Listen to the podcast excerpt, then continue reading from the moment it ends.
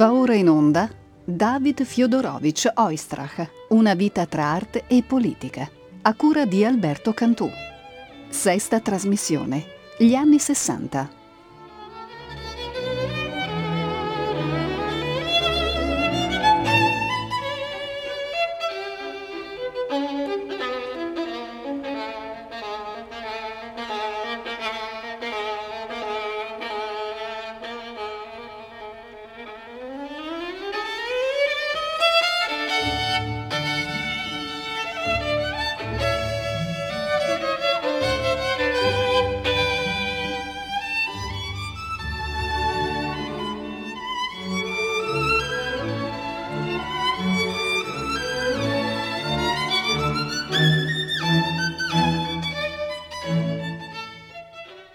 David Oistrakh, come dicevamo, è a Londra la prima volta nel 1954. Porta il concerto di Brahms e lo fa nuovamente quattro anni dopo. Dopo il debutto, il Times, citando strumentalmente un popolare romanzo di Françoise Sagan, Le piace Brahms, aimez-vous Brahms, risponde alla domanda, se lo suona Oistrakh, assolutamente sì. Il quotidiano londinese mette a confronto la lettura brahmsiana del concerto in re maggiore di Oistrakh con un'altra pressappoco coeva di Yasha Heifetz. E dice Heifetz è l'obiettività in persona, Oistrakh, sull'altro versante, è puro sentire e compenetrazione musicale con lo spirito della composizione. Anche il direttore d'orchestra Neville Mariner, in Record News, mette il Brahms di Oistrakh in testa alle preferenze perché, dice, ha grandezza e solennità. Allo stesso modo, nell'elogiare Oistrakh, Fritz Kreisel, il vecchio bon vivant viennese e ormai un monumento al violino, polemizza implicitamente con Heifetz e la svolta che egli incarna. Dice quando lo comparo con tutti i violinisti d'oggi, allora devo dire che il mio caro amico russo possiede una qualità di suprema importanza. Suona lentamente, con intensa pace.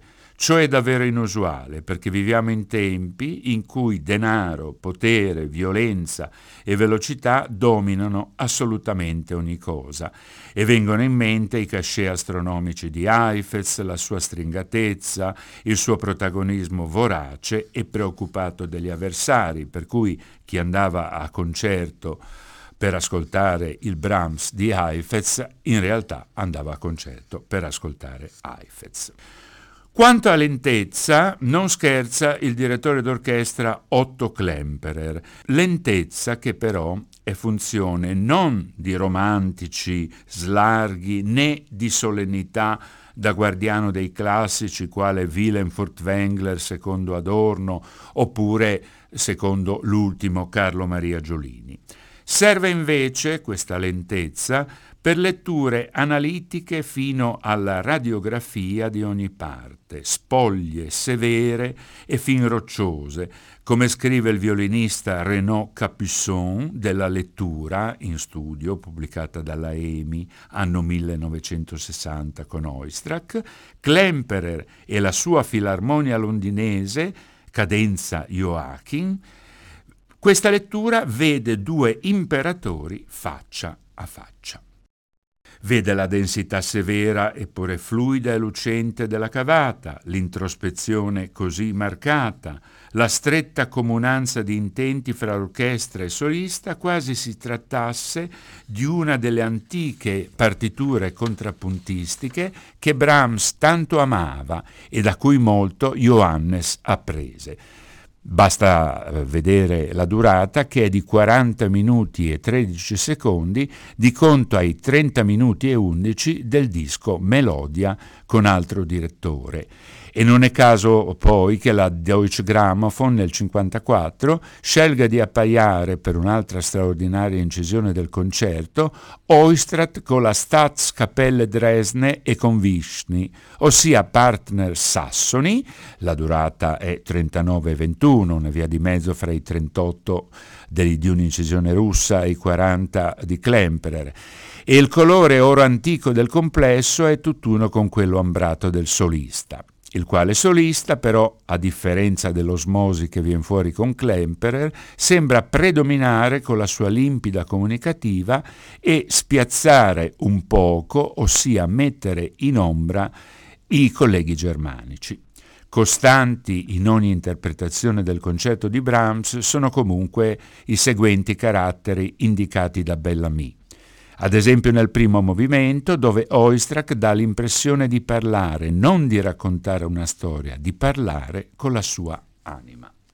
Ascoltiamo dunque di Johannes Brahms il concerto per violino orchestra in Re maggiore nei tempi allegro non troppo, adagio allegro giocoso David Oistrakh violino, Orchestre Nationale de la Radiodiffusion Française, direttore Otto Klemperer, registrazione EMI del 1960.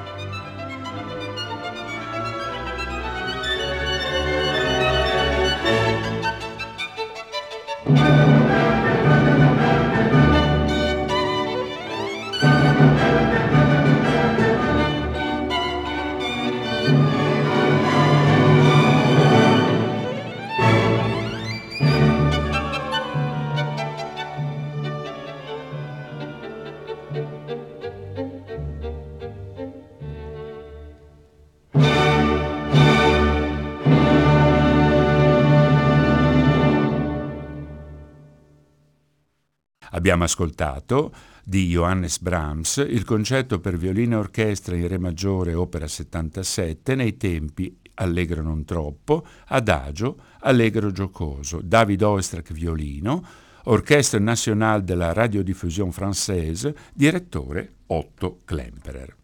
Nel 1968, prima in Russia e poi per il mondo, David Oistrakh festeggia i suoi 60 anni anche con il concerto di Tchaikovsky.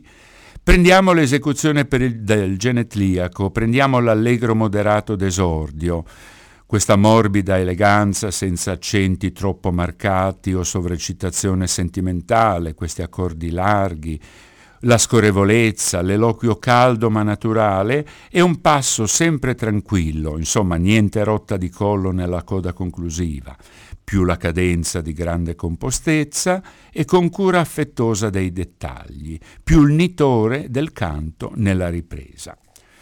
Ascoltiamo anche una canzonetta tutto liquido di Panarsi dei Legni e laurea misura con cui Ostrak distribuisce quel senso di pace che emana dalle sue migliori interpretazioni. Certo, il Tchaikovsky di Oistrakh Rostesvensky è una sorta di Beethoven russo, è un classico, non conosce i dubbi e le inquietudini, i mancamenti e le estenuazioni della fine secolo e della sensibilità tchaikovskiana che interpreti europei accentuano.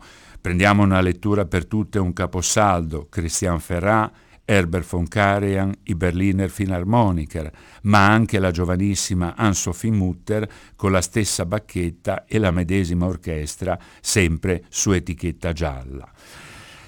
Quella canzonetta però che ascolteremo col suo senso di pace alternato a pathos, distilla o accalora il canto e la dolcezza, eh, ha una pronuncia estremamente naturale, risolve nitidamente i trilli delle sezioni estreme, depauperando sì Tchaikovsky di quegli aspetti decadentistici, ma arricchendolo di una nobiltà classica straordinaria dal concerto eh, per violino e orchestra in Re maggiore, opera 35 di Piotr Ilyich Tchaikovsky, ascoltiamo dunque il movimento centrale, la canzonetta.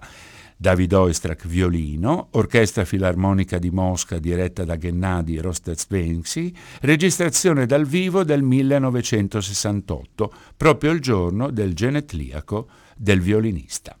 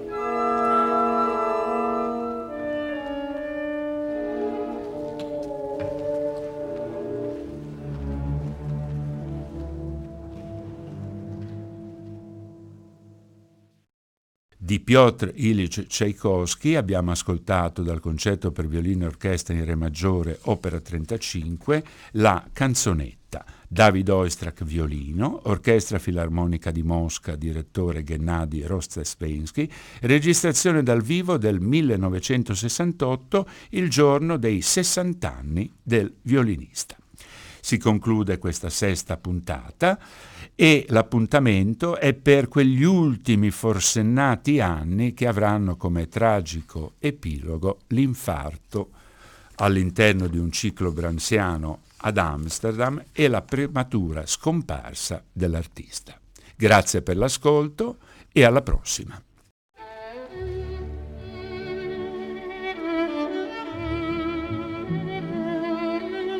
Abbiamo trasmesso David Fiodorovich Oistrach, Una vita tra arte e politica, a cura di Alberto Cantù.